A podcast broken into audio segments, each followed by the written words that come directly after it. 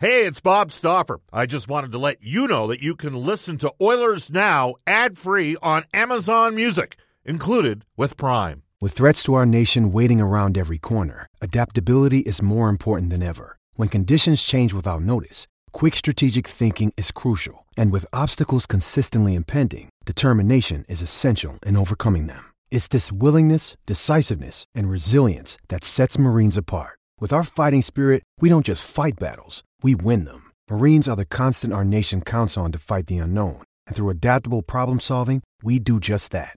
Learn more at marines.com. Welcome back, everybody. It is 135 in Edmonton. Bob Stauffer and Brendan Escott with you. Just a quick stat to pass along. WHL goal scoring leaders as we speak, tied for top spot in the Western Hockey League. Edmonton Oilers first round draft choice, Reid Schaefer. He has 13 goals in 10 games, and he is tied with Connor Bedard. I think you may have heard of Connor Bedard, who has 13 goals in 15 games this season. Uh, Bedard plays for the Regina Pats, so they are the top two goal scorers in the league. And Schaefer's played five fewer games. That bodes pretty well for uh, the Edmonton Oilers. Again, this is Oilers Now. And the New Jersey Devils are in town tomorrow on a night in which we will honor uh, Lee Fogolin and Ryan Smyth going up in the Oilers Wall of Fame. Royal Pizza, Pizza Pass, and so much more. Edmonton owned and operated for over 50 years for a menu and a list of their 15 Edmonton and area locations. Go online at royalpizza.ca or download the Royal Pizza app from the App Store. The star for recommendation of Royal Pizza is the Mediterranean Chicken. Royal Pizza 15 locations in Edmonton, four in Calgary. Brendan's a fan of the Texan, though no longer a fan of the Texans. Tell you, that's not true. I'll dispel that rumor. You are, you're still a fan I'll, of the I'll Texans. You're the last one, eh? Yeah, I guess so. Well, hey, Jack Easterby's gone, right? I can. I can there we go. Um, hey, here's one for you, Brendan. So, who's got a more dominant stretch against the team? Leon Draisaitl against the Nashville Predators, or Derrick Henry Derrick against the Texans? Derrick Henry. Derrick Henry against a lot of teams, but yeah. Come on, four Texans. straight 200 plus yard rushing games against the yeah, Those are 80s numbers. Like, don't be afraid to mix in a stop once in a while there. All right. Um, let's do this. Uh, we are going to head off to the River Cree Resort Casino Hotline, and we welcome back to the show from the Cult of Hockey and the Edmonton Journal, David Staples. Hello, David. How are you? I'm great, Bob. How are you doing? Good. Are these heady times for Oilers fans? What do you think? Oh, geez. Uh, last night's game, uh, there's been a, a, number of games in, in, the McDavid era that bring me, uh, you know, I've been a fan for 50 years now, but bring me back to the 1980s. That's a pretty rare thing because that 1980s team had so many Hall of Famers. Uh, what is it, six, seven? Uh, and um, that was an amazing team. Maybe the best, was voted the best NHL team ever one of those years. I think it was 84, 85. So an incredible team. But, and this Oilers team with McDavid and Draisaitl has been very good, but they they've yet, yet to win a Stanley Cup. Nonetheless, on some nights, and increasingly so, they just bring me right back to those 1980s uh, teams where, where you just had to pinch yourself and think, I am so lucky to be a fan of this team. Um, the level of skill that we're seeing from the Oilers, and and frankly, the level of skill that Ken Holland, to give him credit, has been put, put together. I mean, they're they're complaining in Toronto because they lack grit and intensity. Well, they could have had Zach Hyman on that team, and they could have probably had if they really worked hard and worked their connections well and had the right attitude. They might have had Evander Kane. You never know. Uh, but it was Ken Holland who got those deals done, and what we're seeing is a combination of of those players with some really marvelous young players in Ryan McLeod and Evan Bouchard, who I personally think has has really stepped up his offensive game. He's playing with uh, such incredible confidence in the last uh, five or six games. We're, see, we're I think we're starting to see his A game on the attack. We won't fully see it till he's on the power play. But the combination of all those players with you know McDavid and Draisaitl, the two leading scorers in the NHL, is phenomenal. Yeah, it's a it's a special time. You make an interesting point. I think, in fairness to Toronto, um, the pandemic probably took them out of the mix on Hyman. But I would have never signed Nylander to the deal that they did there. I just I would not have gone 6.9 million per year for William Nylander. He's I'm just I'm not uh, you know, especially on a team that had uh, John Tavares and Auston Matthews and Mitch Marner all in the around the 11s. Like to me, that was just too much money. I would have gone down you know, five, five and a half millions on a guy like Hyman all day. All right, and that's you know what this. Think of think of where the Oilers were at, David, against Winnipeg, losing that series in four straight games. Um, you know, they, they actually led more in the series than the Jets did. They lost three games, three in overtime, or you know, it, it, it was one of those. Yeah, they lost three of the games in overtime, uh, but they lacked depth at that time. How different is the team now that they have Zach Hyman and Evan, and added Evander Kane, not to mention McLeod, and you look at the overall depth of their forward units, and do the numbers support that this is a way deeper team now than it was a couple years ago, or even a year ago at this time? Well, last night was one of the you know they've used four lines um, in a handful of games, and last night was one of them. Um, they they finally had Holloway healthy, so so they need to do that to get him in the lineup. And um, Bob, they had four lines going. All four lines were really strong last night. Every single one of them was strong. And the fourth line with Holloway, Ryan, and Shore, um, they created a goal, and they were. Uh, getting lots of offensive zone time. So this team at even strength, you know, it's actually since Woodcroft took over. At even strength, since Jay Woodcroft took over, um, I've noticed just an appreciable uh, uh, improvement in their even strength play. And this is borne out in numbers that we keep. And I know that you also uh, track grade A shots during the game. I don't know if you do cumulative totals, but we at the Cult of Hockey we track each game, and we also do uh, cumulative totals for the for the season and for each coach.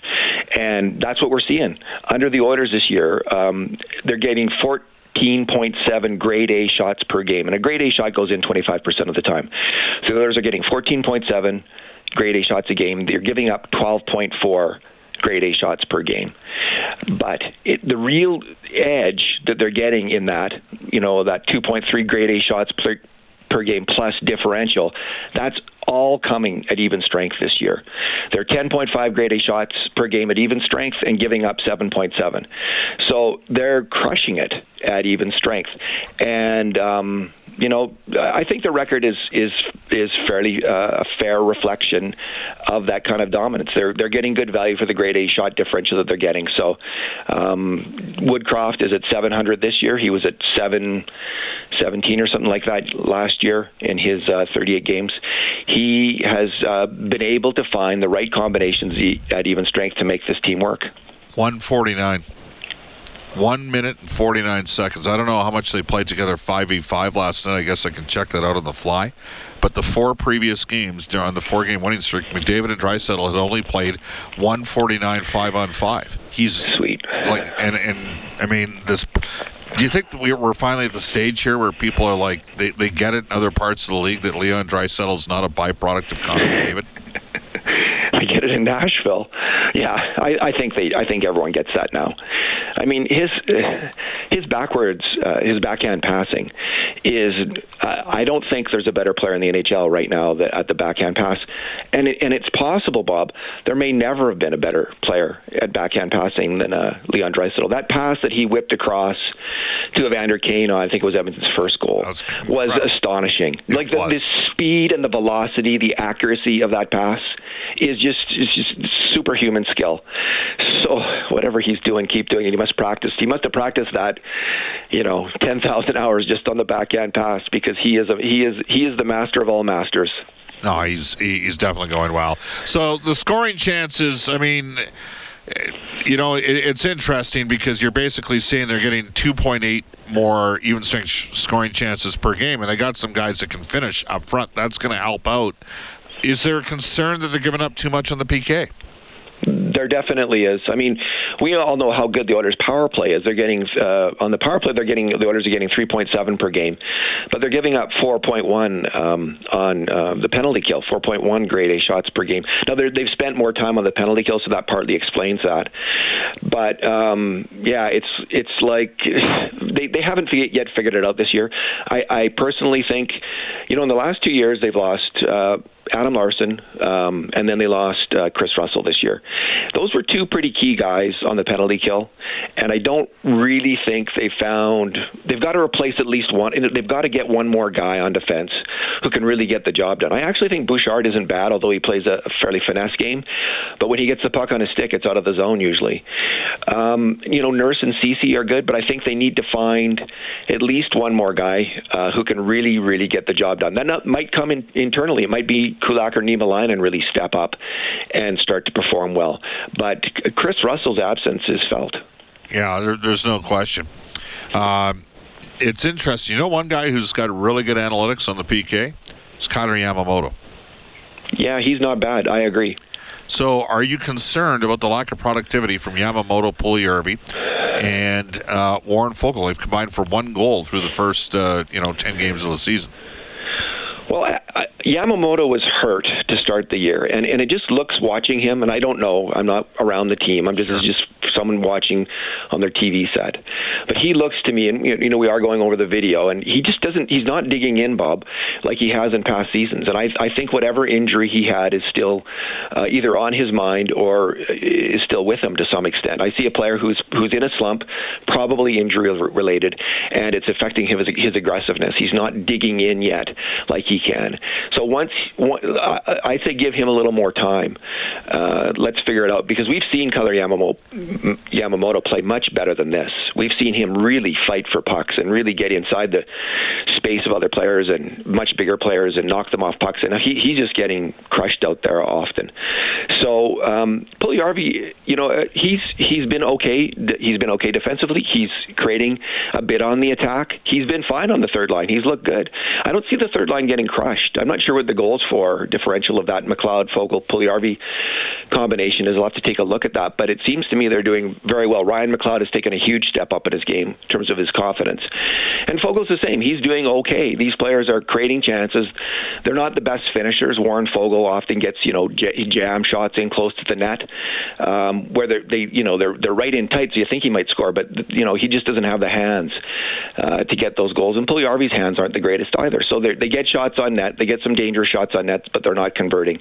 So they're they're where they should be on the third line, and they're contributing. Now they are paid a lot. Um, so you know, maybe you could argue you got to move one of them if you can um, to open up some cap space elsewhere. But I like the third line. I, th- I think it's a good third line, and if they can make this work, I'm I'm okay with that as well. David, we've seen a lot of scenarios in the NHL over the last 20 years where organizations have overreacted to goaltenders on cold streaks, especially really good ones, because every year they'll have a five or six game stretch where they aren't sharp. Um, I, I, I know there's some nervousness out there right now with Jack Campbell. Conversely, everyone's in love with Stuart Skinner. Why wouldn't they be? I mean, the guy leads the NHL in save percentage. Uh, Got to be careful with cold and hot streaks for Guardians, don't you? Sure do, Bob. And, and I think, uh, and I don't know if it's like this in every NHL city, but certainly in Edmonton during the McDavid era, because I was taking a look at this the other day, we have seen every single season, including in, in Cam Talbot's extraordinary 2016-17 seasons, that the, the, the best goalie even will have uh, an extended slump. He'll have, in a really good year, a goalie's going to have one really long hot streak. Talbot's hot streak in that year was 40 games in 2016-17 when he had a 928 save percentage in those 40, 40 games. But he had a cold streak. It wasn't long. It was just a seven-game cold streak. Now, last year um, with Smith and Koskinen, Koskinen had two hot streaks and two cold streaks of more than seven games each. Mike Smith had one cold streak and one hot streak, both uh, seven, more than seven games long. So last year was just a complete and utter roller coaster with the Oilers goalies, and. Um, so uh, Stuart Skinner was the same. He came in in his first five games. He was pretty strong, and then uh, uh his last six in Edmonton last year, he had a slump. Uh, Jack Campbell in Toronto started out the year. He was gangbusters. He was he he had a long, lengthy hot streak to start the year. Then he got injured. I heard he played with broken ribs, and he had a real cold streak.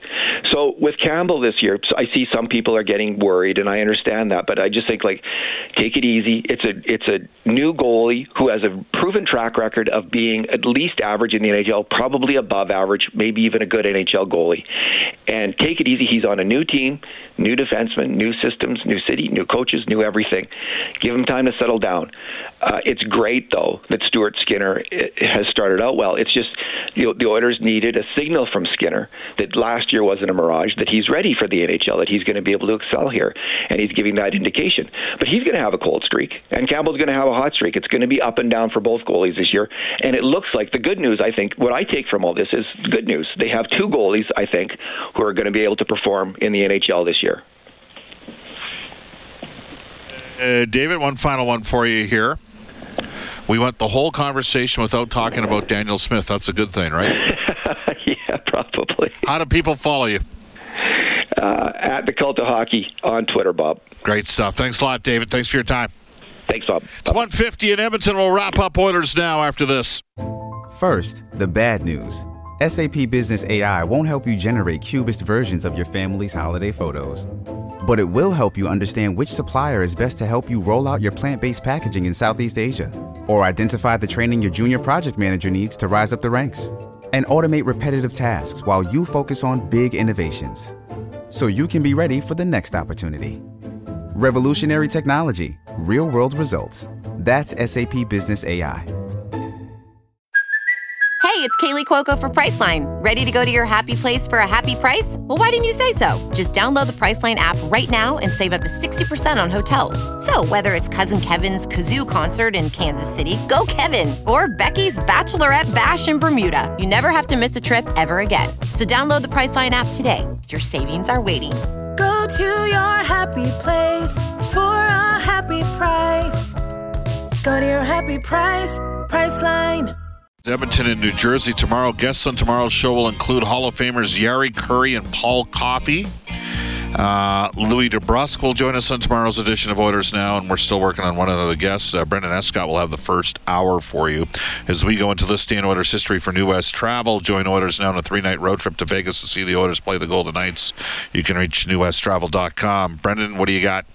Go back to 1978. Wayne Gretzky acquired by the World Hockey Association's Edmonton Oilers from the Indianapolis Racers, along with Eddie Mio and Peter Driscoll. $825,000 cash and future considerations. Not a bad Oilers career for that Gretzky guy thereafter. He was pretty good.